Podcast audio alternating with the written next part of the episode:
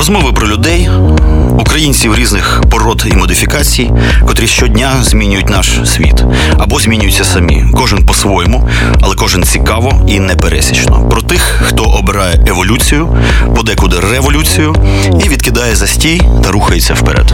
Еволюція або смерть з Іваном Семесюком. Щосереди о двадцять першій. Слухайте в ефірі Радіо Земля та в подкастах на сайті о еф ар крапка еф ем.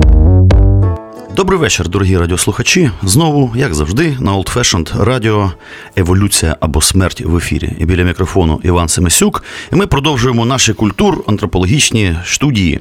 У нас сьогодні в гостях відомий донецький, а тепер уже, не побоюсь цього слова, всеукраїнський журналіст Денис Казанський. Це такий журналіст, через оптику якого, власне, я, наприклад, сприймаю Донбас багато в чому. І не тільки всі, не тільки я, але й багато ще хто.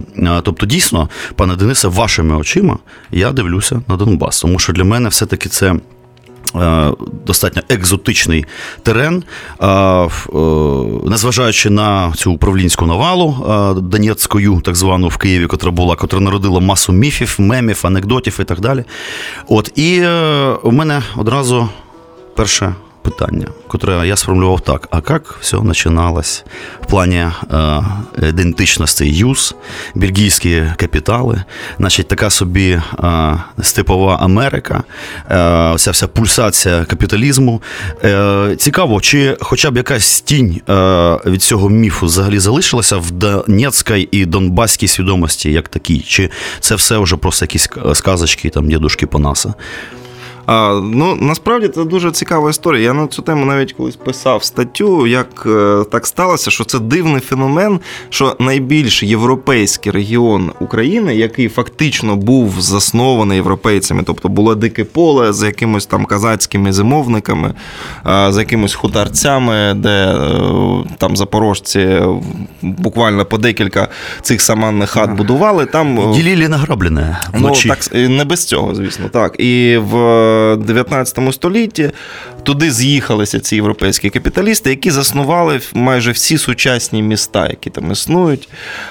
Ви ж знаєте, що, наприклад, Луганськ був заснований Гаскоїном, Донецьк був заснований Юзом, і багато інших міст також там були, і бельгійці, і французи, і англійці, і кого там тільки не було. І справа в тому, що так сталося, дійсно, за іронією долі, що цей регіон перетворився на такий антиєвропейський регіон. Тобто люди, які живуть в містах, заснованих європейцями, ненавидять зараз європейців, Європу, вони вважають, що воюють з цим англосаксонським світом, тобто там таке ватнічество, да, от в такому класичному, скажімо так, рафінованому вигляді процвітає. Тобто, якщо б, напевно, ці ДНР, ЛНР зараз би були включені в склад Російської Федерації, то там би відсоток підтримки Путіна був би один з найвищих там по Росії, да? А, тому ну, це, це насправді реально дивна історія. І сталося так, чи, чи залишилося щось від того, що було колись, да, від цих європейського цього духу. А, ну, скажімо так, у двохтисячних роках, да, коли був такий певний розквіт міста, коли донецькі або приходили до влади, або претендували на владу а, в країні, то в Донецьк по, по Вся такий потік грошей, там будувалися різні об'єкти, і там була певна така мода на цю, скажімо так, європейську історію, екзотику, тобто був збудований пам'ятник Джону Юзу, тобто в місцевій пресі з'являлися статті історичні про цих, скажімо так, європейських переселенців, які підкорювали свого часу цей степ, там виходили книжки, переклади, до речі, з іноземних мов, які виходили за кордоном. Про це, наприклад, виходила книга «Сталь у степу», ну така там напівкнига, напівброшура, про якраз про бельгійців, які в Донбас, бельгійський капітал, який заходив на Донбас. Але, на жаль, ну, далі якоїсь ну, такої символічної моди це не пішло, тому що, наприклад, навіть ті пам'ятки архітектури, от ті пам'ятки, які збереглися з, і були символами цієї європейської колонізації Донбасу, вони були водночас занедбані, на них ніколи не знаходили це грошей. Наприклад, достатньо сказати, що дом Джона Юза, це від нього залишилися лише самі стіни, він стояв такий заросший такий якимись бур'янами, це була така суцільна ганьба для міста, і про це писали, і ну, владі Донецька на нього було завжди, вони забивали на цей будинок, хоча з нього можна було створити музей такий, і ну, зараз тим більше ніхто цим не займається. Наприклад, були, от в Єнаковому існував костел такий старовинний теж, коли якісь будували ще бельгійці, і теж він суцільно був занедбаний, такий напівзруйнований, вкритий слоєм сажі, і теж ніхто його не реставрував. Тобто, ну а зараз казати про те, про, про це, що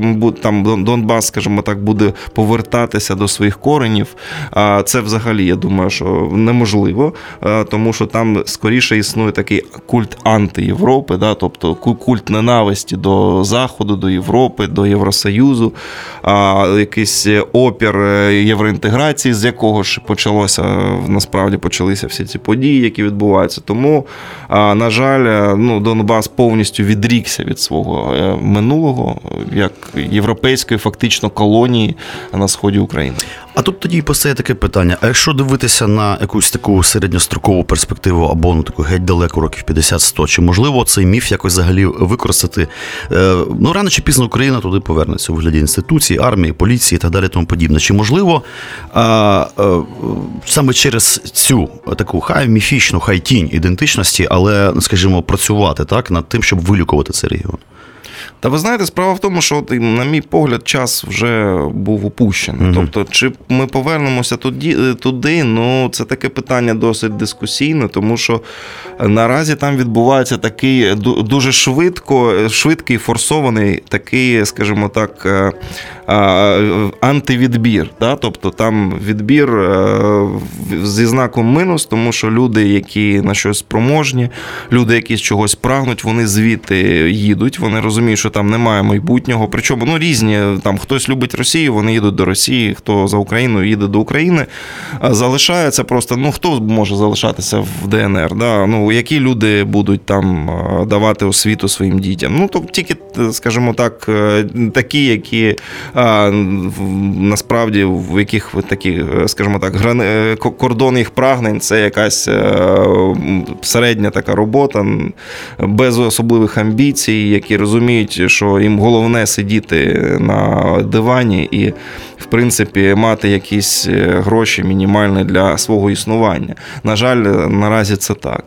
І тому я не вірю, що вдасться там зараз повернутися до цієї ідентичності. Це треба було робити в дев'яностих роках, двохтисячних. Ось тоді треба було робити такий культ, що Донбас не оцю антиєвропейськість витравлювати з них саме їхньою європейськістю. Казати, що хлопці, та ми ж насправді і є Європа. Ми більша Європа, ніж Полтава, Харків, Одеса.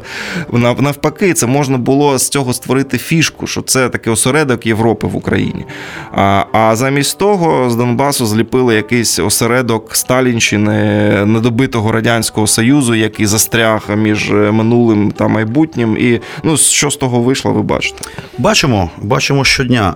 Питання таке, більш загального, мабуть, характеру. А що тут формує цей світогляд? Скажімо, нам формує, це зараз це зрозуміло, а що формувало там в дев'яності роки отаку оптику, через котру Донбас дивився на світ? Що це за люди? Хто був володарем думок? Хто взагалі просував той чи інший погляд? Ну, хто це були люди? Це якісь журналісти, це якісь володарі думок, опініон-мейкери. Тобто, ясне діло, що хтось постійно пульсував і цією трансляцією займався. Що це за люди взагалі? Звідки вони взялися? І чому саме вони осідлали, да, оцю трансляцію, і вони от створили цей міф? Як от так вийшло, що от вони не дали прорости цьому європейському міфу, а натомість засіяли оцей от якийсь, ну, пролетарсько-сталінський такий естетизм? Що це за публіка така? Ну, там насправді була публіка досить різна, і були і ті люди, які навпаки завжди виступали за якийсь демократичний шлях, за європейський шлях і за український Донбас. Просто справа в тому, що на якомусь етапі оцих саме людей, які підтримували умовний русський мір, вони, скажімо так, почали діяти у зв'язці з місцевими політиками, з місцевим бізнесом, який, скажімо так, побачивши їхні ідеї, зрозумів для себе їхню користь. Тобто місцевим політикам, місцевим кланам олігархічним, там, кримінальним угрупованням, ну, зовсім різним вихідцям з Донбасу, які претендували на владу, їм було вигідно експлуатувати такий міф, скажімо так, окремішності Донбасу, міф протистояння Донбасу з іншої частини України, міф про те, що Донбас годує всю іншу Україну. Тобто це, вони зрозуміли, що це вигідно в політичному плані, що це їм надасть завжди підтримку, скажімо так, місцевих мешканців, що вони можуть експлуатувати певні стереотипи, страхи, які існували ще там з радянських часів, там ці всі страшилки про бандерівців, да, тобто і вони надали те, що мало, мало би вмерти після розпаду Радянського Союзу, вони надали вмерти цьому. Тобто, ну, на початку дев'яностих, скажімо так, були якісь окремі маргінальні течії, там, наприклад, там, братів Корнілових, там, ну, або там якихось ще журналістів, які намагалися відтворити, скажімо так, оці всі історії про Донецьку Криворожську Республіку ще, яка там існувала колись, вона там кілька місяців проіснувала, але почали вибудовувати її на такий справжній культ, тобто про неї писали там цілі книжки, дослідження, ну, тобто роздували цей, скажімо так, факт існування ДКР, який насправді ніхто не помітив тоді, до чогось значущого, ніби насправді існувала ця Донецька Республіка, як самостійне державне утворення. І цей міф все більше і більше вони експлуатували ці, ці донецькі, да, так звані. Тобто вони зрозуміли, що це вигідно, що це їм на користі. Де і так з'явилася оця спайка, яка особи, особисто, скажімо так, ну, розквіт оцієї співпраці, він припав якраз на початок двохтисячних років, коли Янукович став прем'єром, коли донецькі всерйоз вирішили йти вже во владу на всеукраїнському рівні. І ось якраз була оця, ота сама скандальна передвиборча кампанія між Януковичем та Ющенком, коли треба було роздмухати протистояння Сходу та Заходу, протистояння Донбасу та Львова. Ось вони, ці всі міфи, все, що в них було в арсеналі, політики, політтехнологи почали діставати, почали активно поширювати. Отак, скажімо так, відтворилося, ну, вибудовувалося те, що потім вибухнуло в дві тисячі чотирнадцятому році. Тобто виходить, що такий собі сімимінутний тактичний фактично інтерес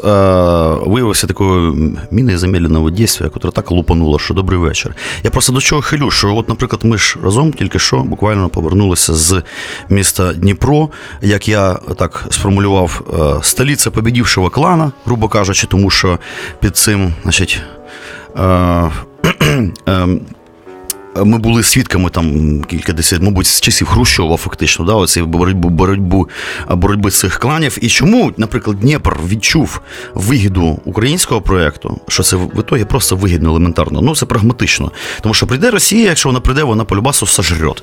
Це ясно. Неважливо, ми там дніпровський бандит або донецький бандит.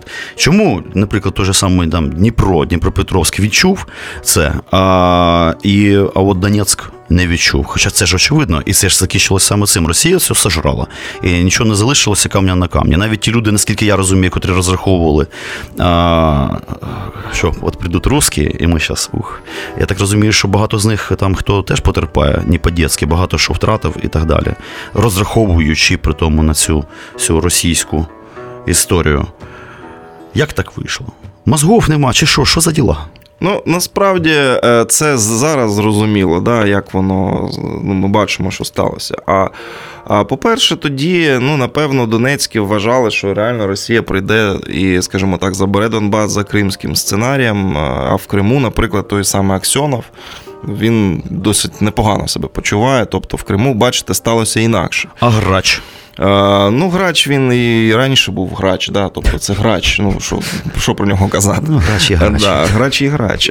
А на Донбасі сталося просто зовсім інше. І, ну, скажімо так, я досить не впевнений, що там у росіян був взагалі якийсь чіткий план, що робити. Тобто, мені здалося, здається, що вони діяли напівстихійно, тобто були різні якісь, скажімо так, оці башні Кремля, одна з яких там хотіла реально забирати той Донбас, інша хотіла навпаки його просто просто використати в своїх геополітичних іграх і зробити з нього такий, такого троянського коня, який потім можна буде залишити всередині України, але використовувати на свою користь. Тобто не було єдиного підходу, були якісь хаотичні дії, коли спочатку засилали Стрілкова, засилали якихось незрозумілих там напівпровокаторів, потім почали використовувати регулярну армію, тобто одночасно не визнаючи, що там вона є. Ну, тобто, це, ну, я читав таку книжку, є, називається «Вся кремльовська рать», Михайл Зигар її написав, це главред телеканалу «Дождь», і він якраз писав, ну, от про ці кремлівські різні, скажімо так, інтриги. Ну, він писав не тільки про цей період чотирнадцятого року, він писав з часів приходу Путіна до влади, і він якраз добре описує ці всі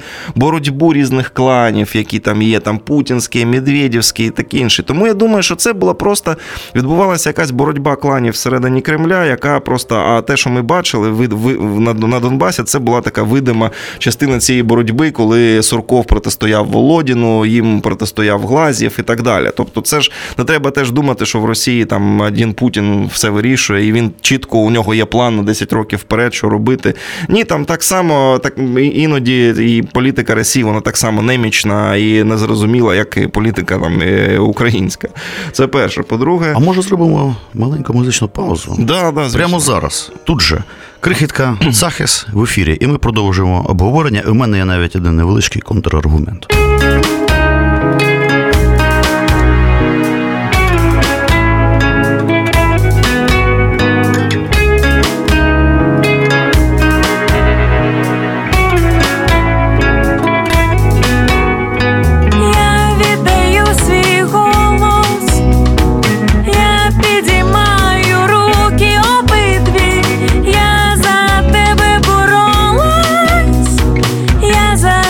Щоб тебе любити.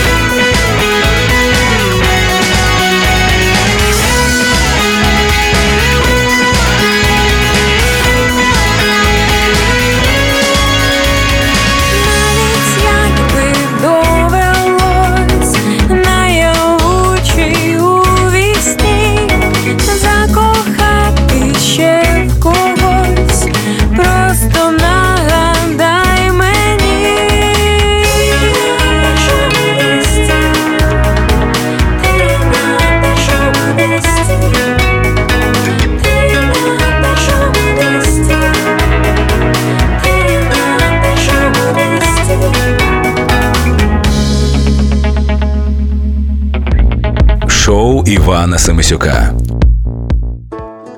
І знову ж таки на Old Fashioned радіо «Еволюція або смерть» в ефірі. Продовжуємо нашу антропологічну студію з паном Денисом Казанським, колишнім донецьким, а нині все українським журналістом, через оптику, скажімо так, якого ми, і я в тому числі, сприймаємо Донбас. На мені, здається, його погляд на Донецький Донбас доволі адекватним, хоча мені складно про це судити, просто мені подобається його стиль, і мені здається, що це розумна, ерудована людина, котра відповідає за базар. От. І ми тут е, говорили про те, чому так, а не інакше все сталося з Донецьком і з Донбасом, і чому росіяни е, працювали саме по таких диких, якихось хаотичних схемах. Мені здається, я от теж аналізував по-своєму всю цю історію, мені здається, якраз навпаки, схема дуже чітка, просто вони е, спиралися на хибне уявлення про Україну, як таку непевну конструкцію зі дуже слабкими інституціями, е, не тяглу, е, тобто ні в просторі, не, е, ні в часі, і вони думали просто, ми зараз її штриканем, і вона посипеться. От вся стратегія. Насправді вона доволі чітка, тому їм не потрібно було якби з їхньої точки зору все прораховувати, тому що вони хотіли зробити просто хаос і далі вже ним користуватися. Тому, я думаю, якраз вони спрацювали чітко, просто інша справа, що їхній міф і погляд значить, на нашу країну просто хибний. Вони не думали, що ми такі затяті кучмісти з любов'ю значить, структурній вертикалі власті по-своєму. Вони думали, що ми свадьба Малиновки. Ну, типу, купа показачених ідіотів, котрі впадуть в Отаманщину, і тому вони, мені здається, спори цієї Отаманщини у вигляді цього Стрілкова, як приклад, да, вони її просто засівали. І, в принципі, все до того йшло, на перший погляд, оці добровольчі всякі діла, приватні армії, ля-ля та поля, але включився внутрішній Кучма в українці. Ну, так от. І він одразу моментально все вибудував, і кого треба, даруйте на слові випиздячів. Отак от. У нас можна матюкація в ефірі. Так що, я думаю, просто вони так класно все, ну, спрацювали, просто вони помилились стратегічно.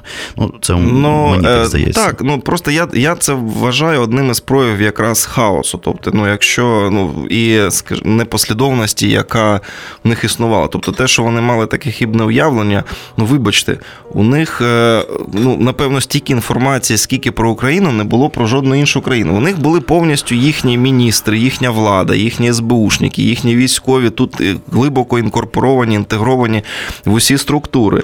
У них було тут безліч якихось проросійських рухів, партії, які існували, які постійно якісь звіти писали туди наверх. Тобто, ну, маючи стільки інформації, не розуміти ситуацію і діяти так, як вони діяли, це теж, ну, я вважаю, що це один, ну, абсолютно, скажімо, не, не мати плану, не мати стратегії, тобто зробити на авось, авось ми там, типа, двінімо, воно посиплеться, а насправді не посипалось, то це, от те, це те саме російське авось, яке завжди існувало, вони і, в принципі, так і зробили, так і вчинили. А, а до речі, щодо, щодо Таманщини, ти сказав, і це насправді цікаво, тому що оця Таманщина, про яку ти казав, і Казаччина, вона відтворилася, в першу чергу, там, якраз на російських цих територіях, тобто на цих захоплених де Росією ДНР, ЛНР, після заходу Стрілкова, якраз утворилися безліч у цих банд, які почали, почали одне одного гамселити, думаю, там вони... з'явилися козаки, з'явилися Мозгової, Дрьомов, там і взагалі, ну, ті, кого вже, в принципі, вони зачистили, тобто вони там вибудували вертикаль, але фактично якраз там оця свадьба в Малиновці і почалася. Ну, власне, мені здається, що вони використовували це саме як такий вірус, щоб, ну, скажімо, заразний примір, що давайте, пацани, бачите, що робиться, налітай, що називається. Ну, не вийшло, почали будувати цю вертикаль. А, у мене таке питання, я просто пам'ятаю, ну, я киянин, майже корінний, причому. І, звичайно, що для нас, для киян, часто для таких центриків, то, що називається, певна екзотичність є не тільки, ну, Донбас, але в цілому Юго-Восток. От. І ми тільки зараз розуміємо, що наскільки це різноплановий і навіть, ну, клаптиковий фактично регіон, тому що тут відкриваються очі на те, що там існує якась там південна Слобожанщина, котра теж входить якби в цей регіон, входила принаймні. Або, наприклад, Приазов'я з Маріуполем, тобто, ну, вже зараз Зараз бачимо, що це все-таки дещо інше. Це трошки інший менталітет.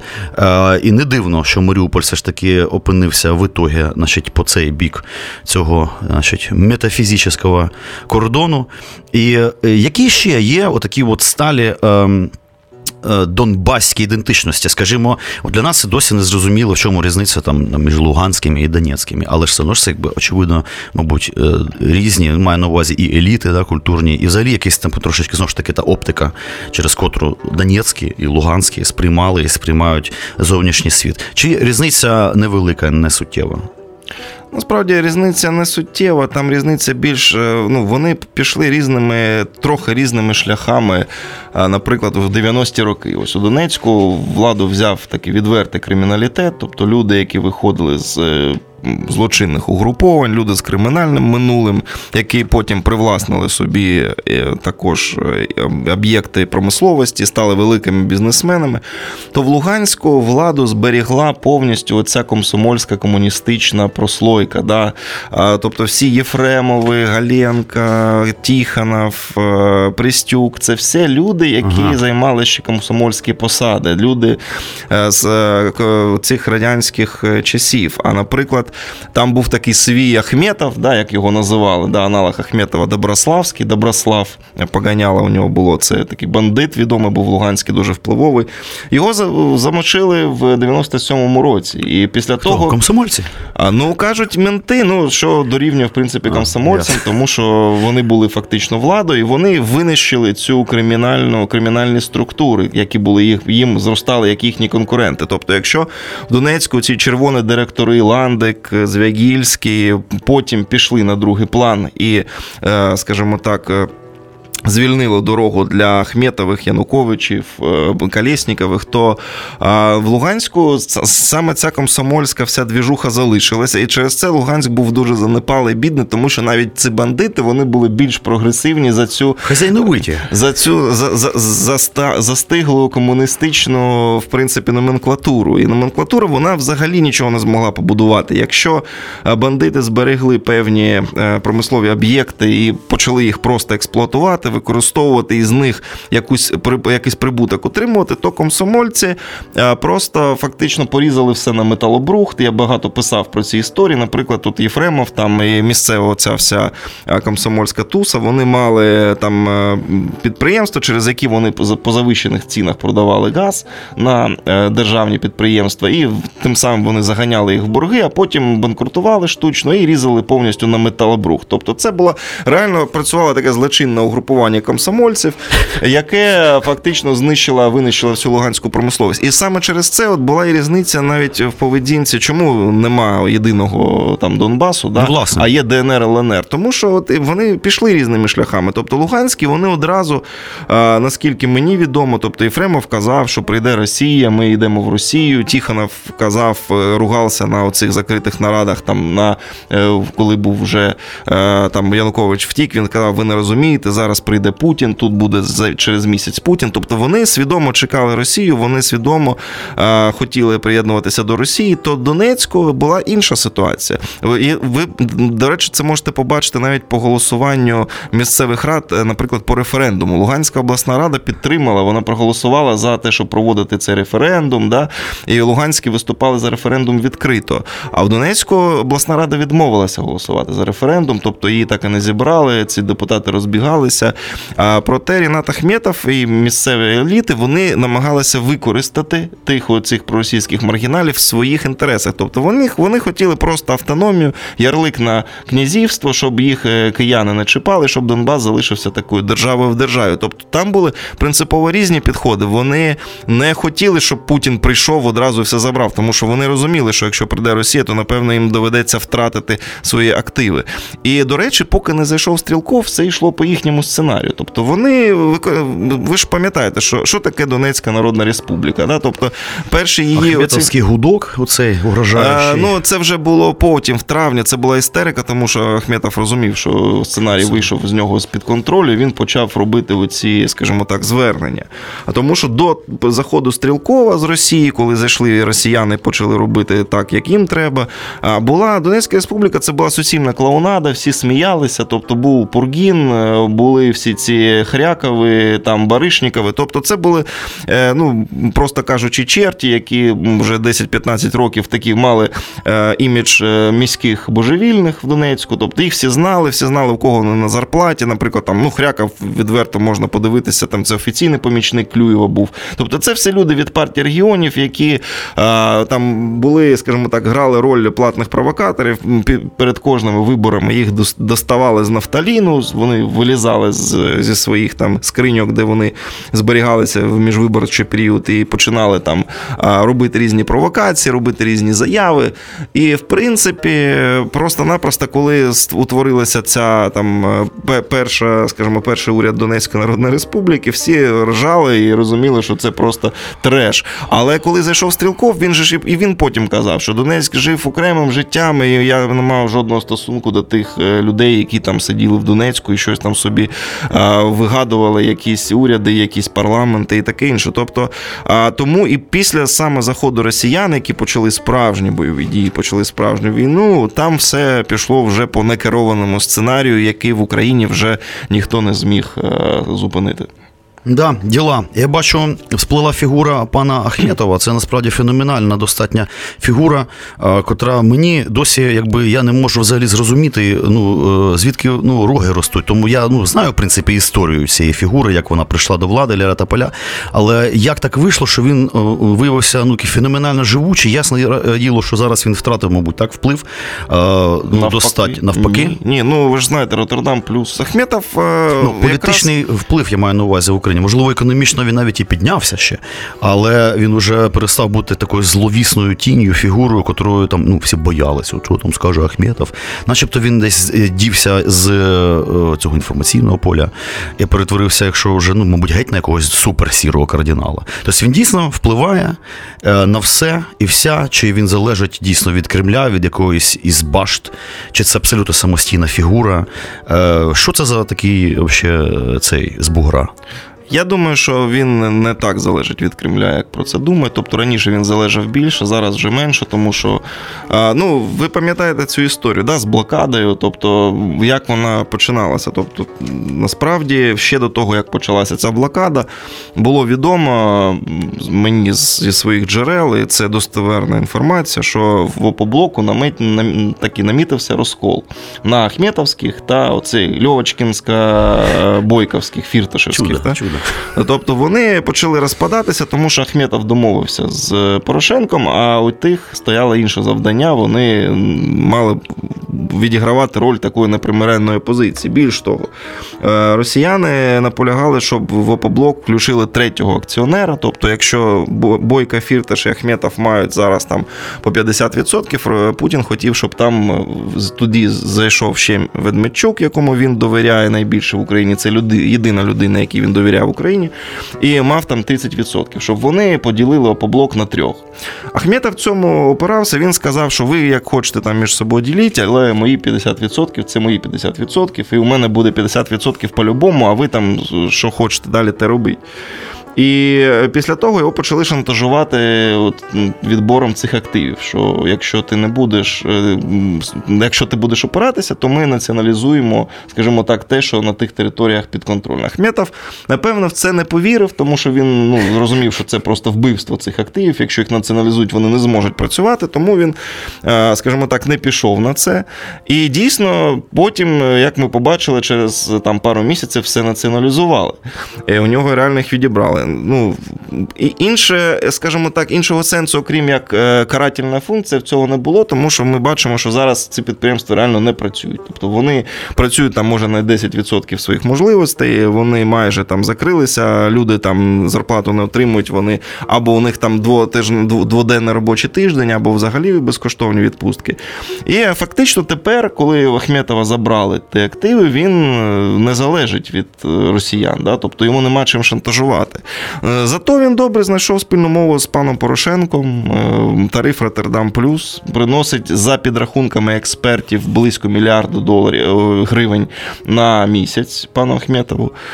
Тому нема, ну, зараз нема підстав казати про співробітництво з Кремлем. Я думаю, що він якраз співпрацює з Порошенком. Добре, в них є вже домовленість, що Ахметов буде забезпечувати результат на другий термін пані, пану Порошенку. І це дійсно для Порошенка дуже важливо, тому що рейтинг його падає, особисто там на Сході, а той адмінресурс, який має Ахметов, він реально може допомогти е, отримати перемогу. Ну, що подивитися на це широко, можна сказати, що все ж таки він існує в політичному, саме в українському політичному полі, як гравець, ну, українського політичного поля, фактично. Тобто він, ну, виходить, типу, свой в якомусь смислі.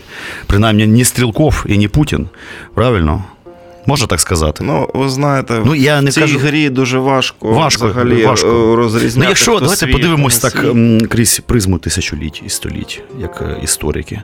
Просто виходить, що так, на що він буде забезпечувати частину гри українського президента за український електорат, це говорить про те, що все-таки він якби ангажований повністю в український проєкт як такий. Ну, знаєте, це можна порівняти, наприклад, з ролью Кучми. Ось як оцінювати Кучму? З одного боку, він був українським президентом, він відбудовував цю Україну, з іншого боку, він був абсолютно проросійським президентом, тобто всі ці домовленості, які були підписані з Росією, їх було дуже багато, і казати, що, ну, Кучма, скажімо так, мав якийсь проєвропейський вектор, ну, це була суцільна імітація. Тобто Кучма був абсолютно проросійським, йому була зрозуміла Росія. Тобто, ну, це як подивитися. Тобто, да, я думаю, що роль Ахметова, вона десь схожа. Тобто, він має для України скоріш негативну роль, але при тому він один, один з людей, який, в принципі, на яких зараз, ну, українська державність так чи інакше опирається. Так. Так, тобто, це, ну, такий парадокс українського, скажімо так,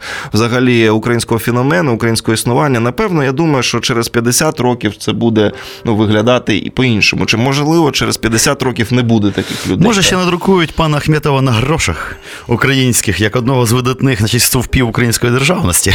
Може і таке бути переосмислення. Ну що ж, дорогі друзі, в ефірі страшна річ, гімн партії регіонів.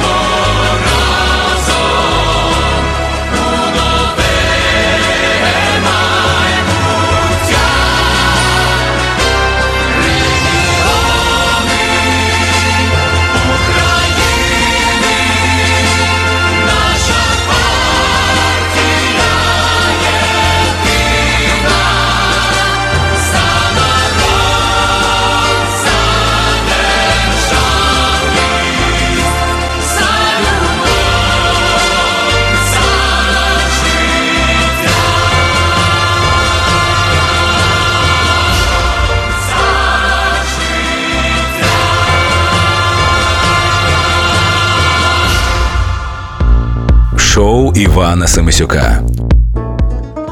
Ну що ж, продовжимо наш ефір «Еволюція або смерть» в ефірі. Іван Семесюк біля мікрофона. Ми продовжуємо а, таку демократичну, широким пензлем, можна сказати, розмову про донецькі, донбасські ідентичності з паном Денисом Казанським, журналістом, котрий спеціалізується саме на цьому феномені. І в мене тут таке вже більш філософічне, не знаю, більш широке, ще менш конкретне запитання о український Донецьк як феномен взагалі. Це цікава історія, тому що я бачу такий серйозний десант українських, ну такий культурний український донецький десант в Києві. Маса нових друзів, маса нових знайомих, котрі є фактично локомотивами, бульдозерами, в тому числі і культу, в тому числі культурного ренесансу. А вони багато хто задіяні в якихось таких ну проєктах, пов'язаних з, мі... з народженням, формуванням міської культури, а, там театри, виставки, музика і так далі, так далі, тому подібне. Тобто завжди там, незважаючи на таку, здавалося б, монолітно гарняцька шахтьорська оцю атмосферу, він постійно пульсував і народжував такі, ну, офігенні, дуже якісні культурні кадри, котрі зараз якось, ну, опинилися всі в Києві і багато в чому дійсно штовхають всі процеси. А як так вийшло і, і як взагалі це все змогло там сформуватися? Тобто, вочевидь, ніхто цьому не, ну, не стояв на заваді, може дивився на це крізь пальці, чи не розумів, тому що це ж серйозні речі, тому що низові оці культурні процеси, вони ж, ну, насправді часом бувають більш вагомі, ніж там якісь там, не знаю, мілітарні сіпання, грубо кажучи. Як е, можна було цьому українському, проукраїнському, про, проєвропейському Донецьку в тих умовах, мало того, що виникнути, так ще й якось розвинутися, аж дати такий могутній десант? А, ну, насправді, це е, цікавий феномен, про це треба теж казати, я теж про це писав. Насправді ж, е, ця війна, яка відбувається, це ж війна настільки там вона, цей конфлікт настільки націоналістичний, скільки, я би сказав, соціальний. Да? Тобто, в нього велике соціальне підґрунтя, це також боротьба класів, да? Тобто, це також і класова боротьба. Тобто, ну, дивіться, по різні боки фронту є люди, які розмовляють російською мовою, які з цього боку є люди з російськими прізвищами, з того боку є люди з російськими прізвищами. Тобто їх розділяє, напевно, що в них це не конфлікт націй, да? Тобто це конфлікт, насправді, ідентичностей і конфлікт класів. Тобто так сталося, що цей середній клас, ну, скажімо так, люди, які уособлювали собою, в тому числі, там, культуру, люди з культурного життя, з бізнесу, вони виїхали. Тобто вони якраз були налаштовані мирно, проукраїнські, а от рушійним, рушійним механізмом цього антиукраїнського путчу були якраз низи. Тобто, якщо, ну, я думаю, що це... Проли?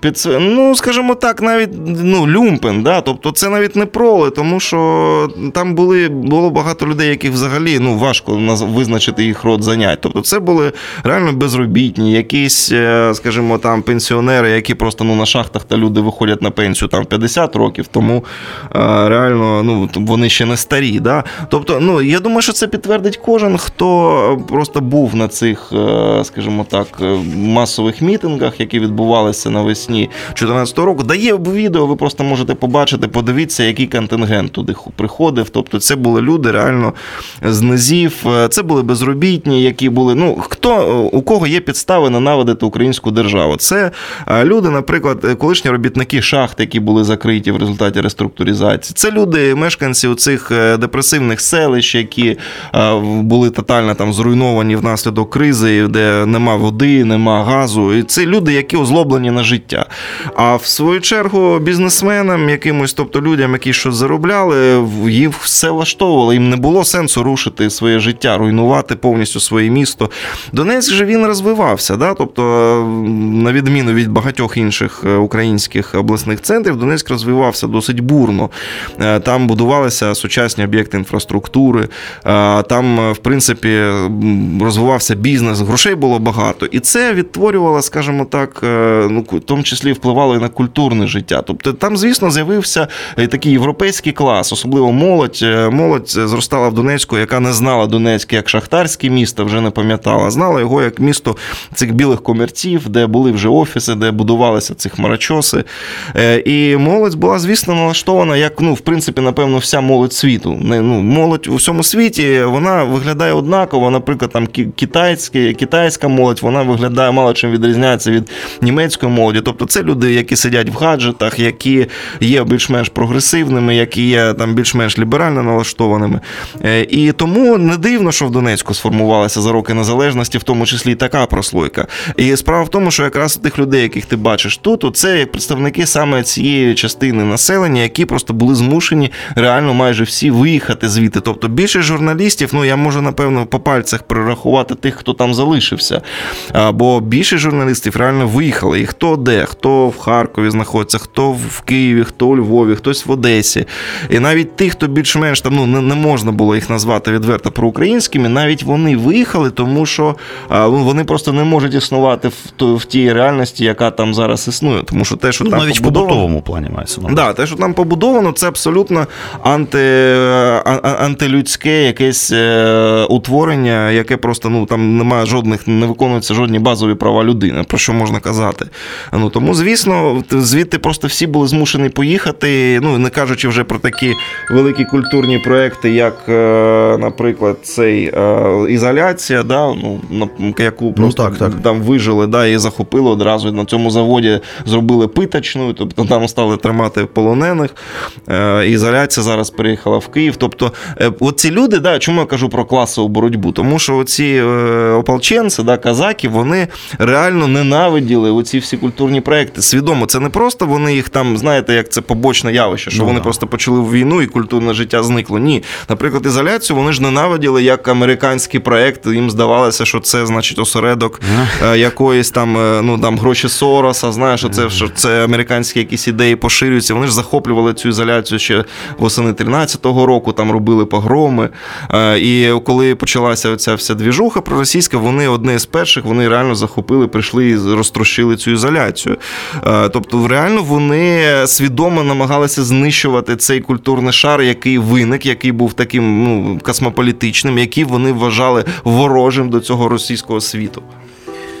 Я бачу абсолютно паралельні реальності.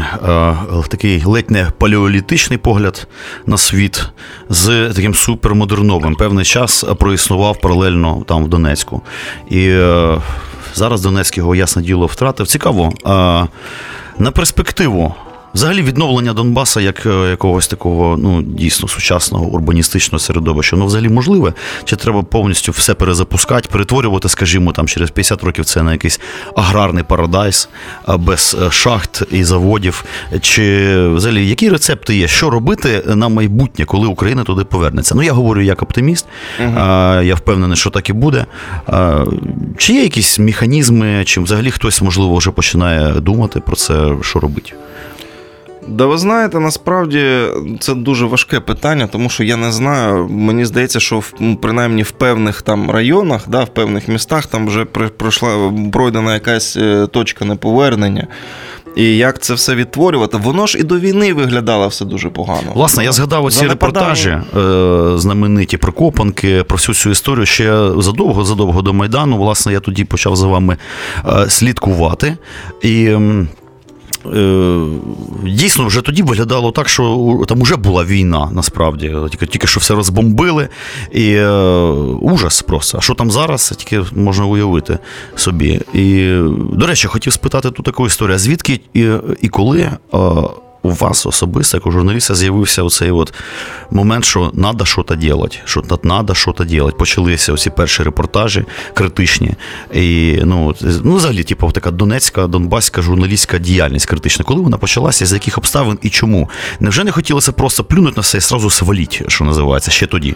Ну, в якийсь період не хотілося. Здавалося, що можна змінити. Здавалося, що можна на щось... З дві тисячі десятого ага. року я почав цим займатися. До цього я займався, я працював в фінансовій компанії, потім сталася криза восьмого року, і всі ці фінансові, взагалі, скажімо так, ринки, вони зникли, і досі вони не відтворилися, тобто нормальної діяльності цих фінансових інструментах в Україні немає.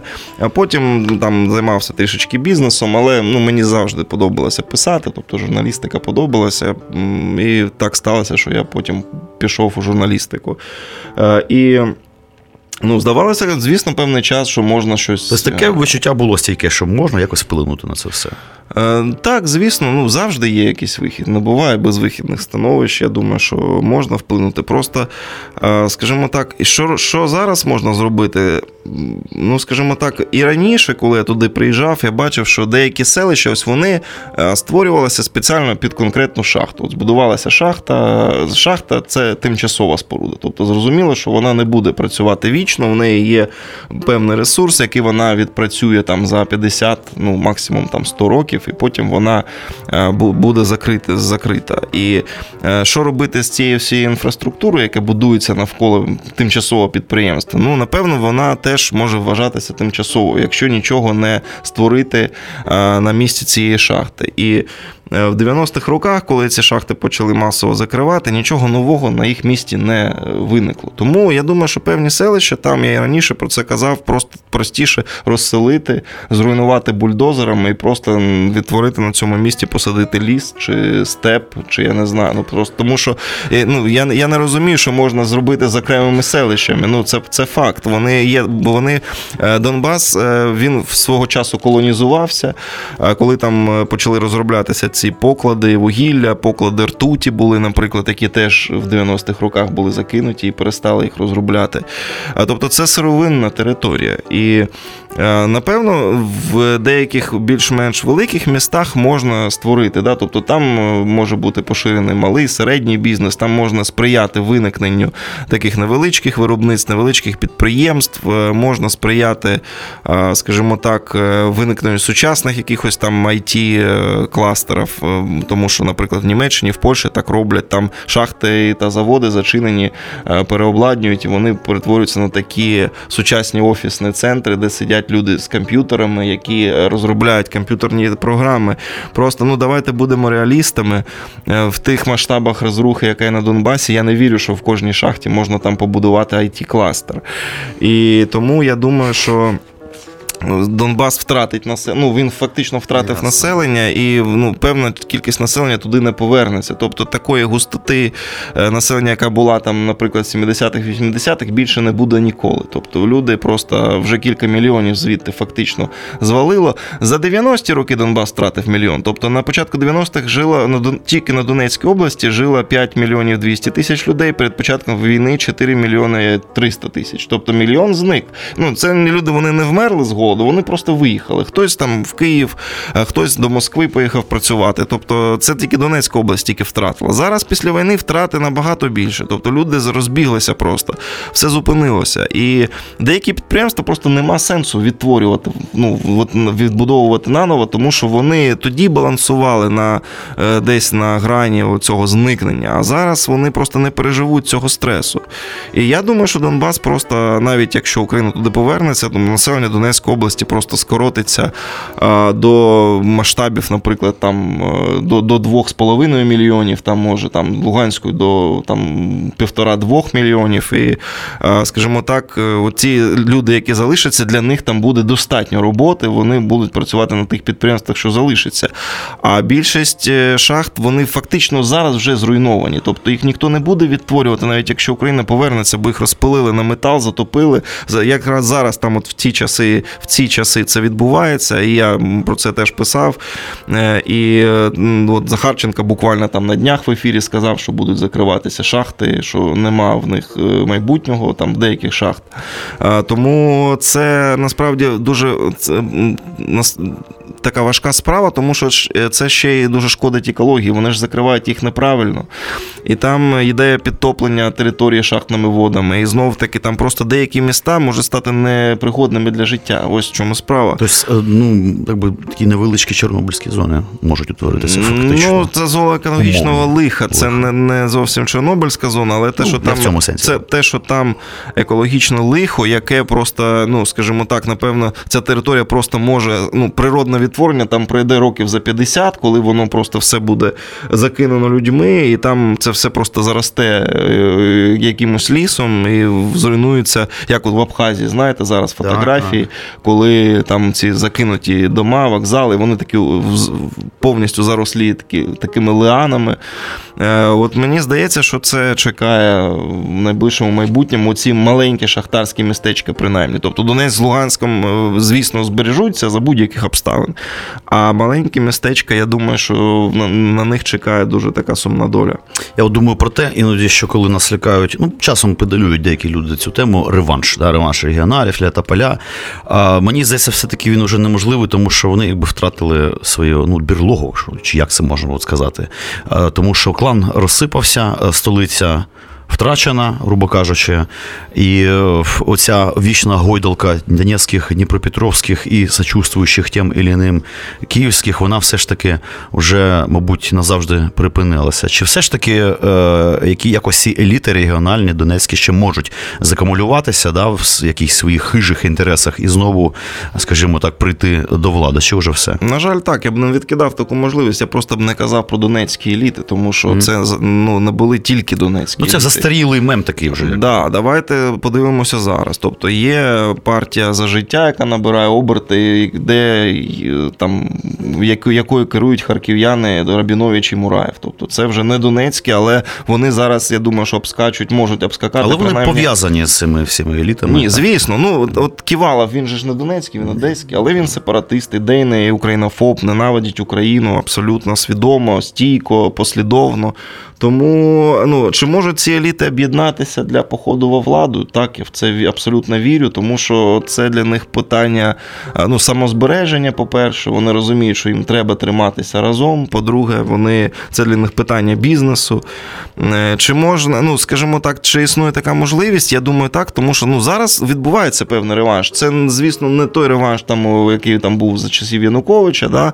Тобто, звісно, вони не мають такої сили, але захопити велику частину парламенту, впливати на державну політику та визначати, ну, скажімо так, блокувати якісь там ініціативи проєвропейські, прогресивні та, скажімо так, свої завдавати тренди антиукраїнські, да, проросійські, вони зможуть. Якщо, ну, тобто вони серйозно шкодити зможуть.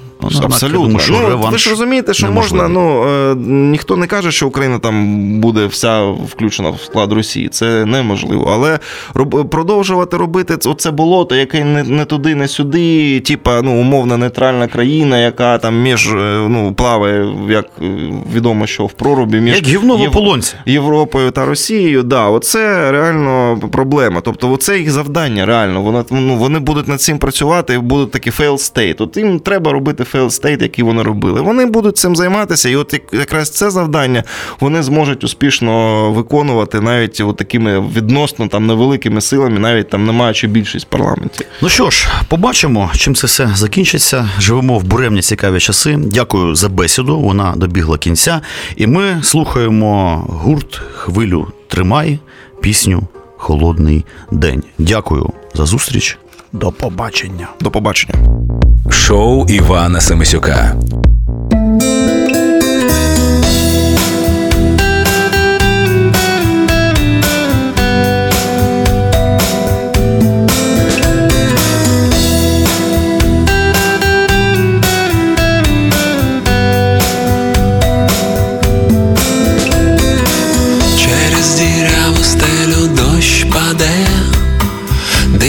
Всюди я не міг побачити себе, а коло мене ходять люди злі, не розуміють, що проблеми в їхній голові. На перехресті чотирьох доріг так хочеться лишитись, але ще ніхто не зміг. І озираючись навколо я побачив, що сьогодні все якось зовсім не так.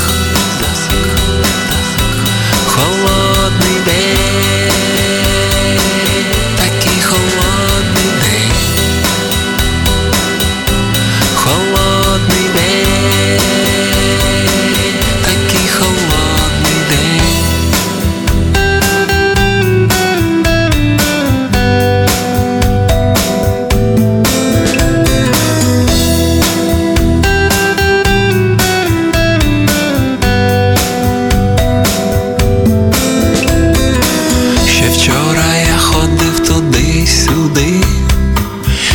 Хотів собі залишитись один. Я думав, що буде завжди зима, але настало літо й ради на це нема. Холодний день, такий холодний день. Холодний день, такий холодний день.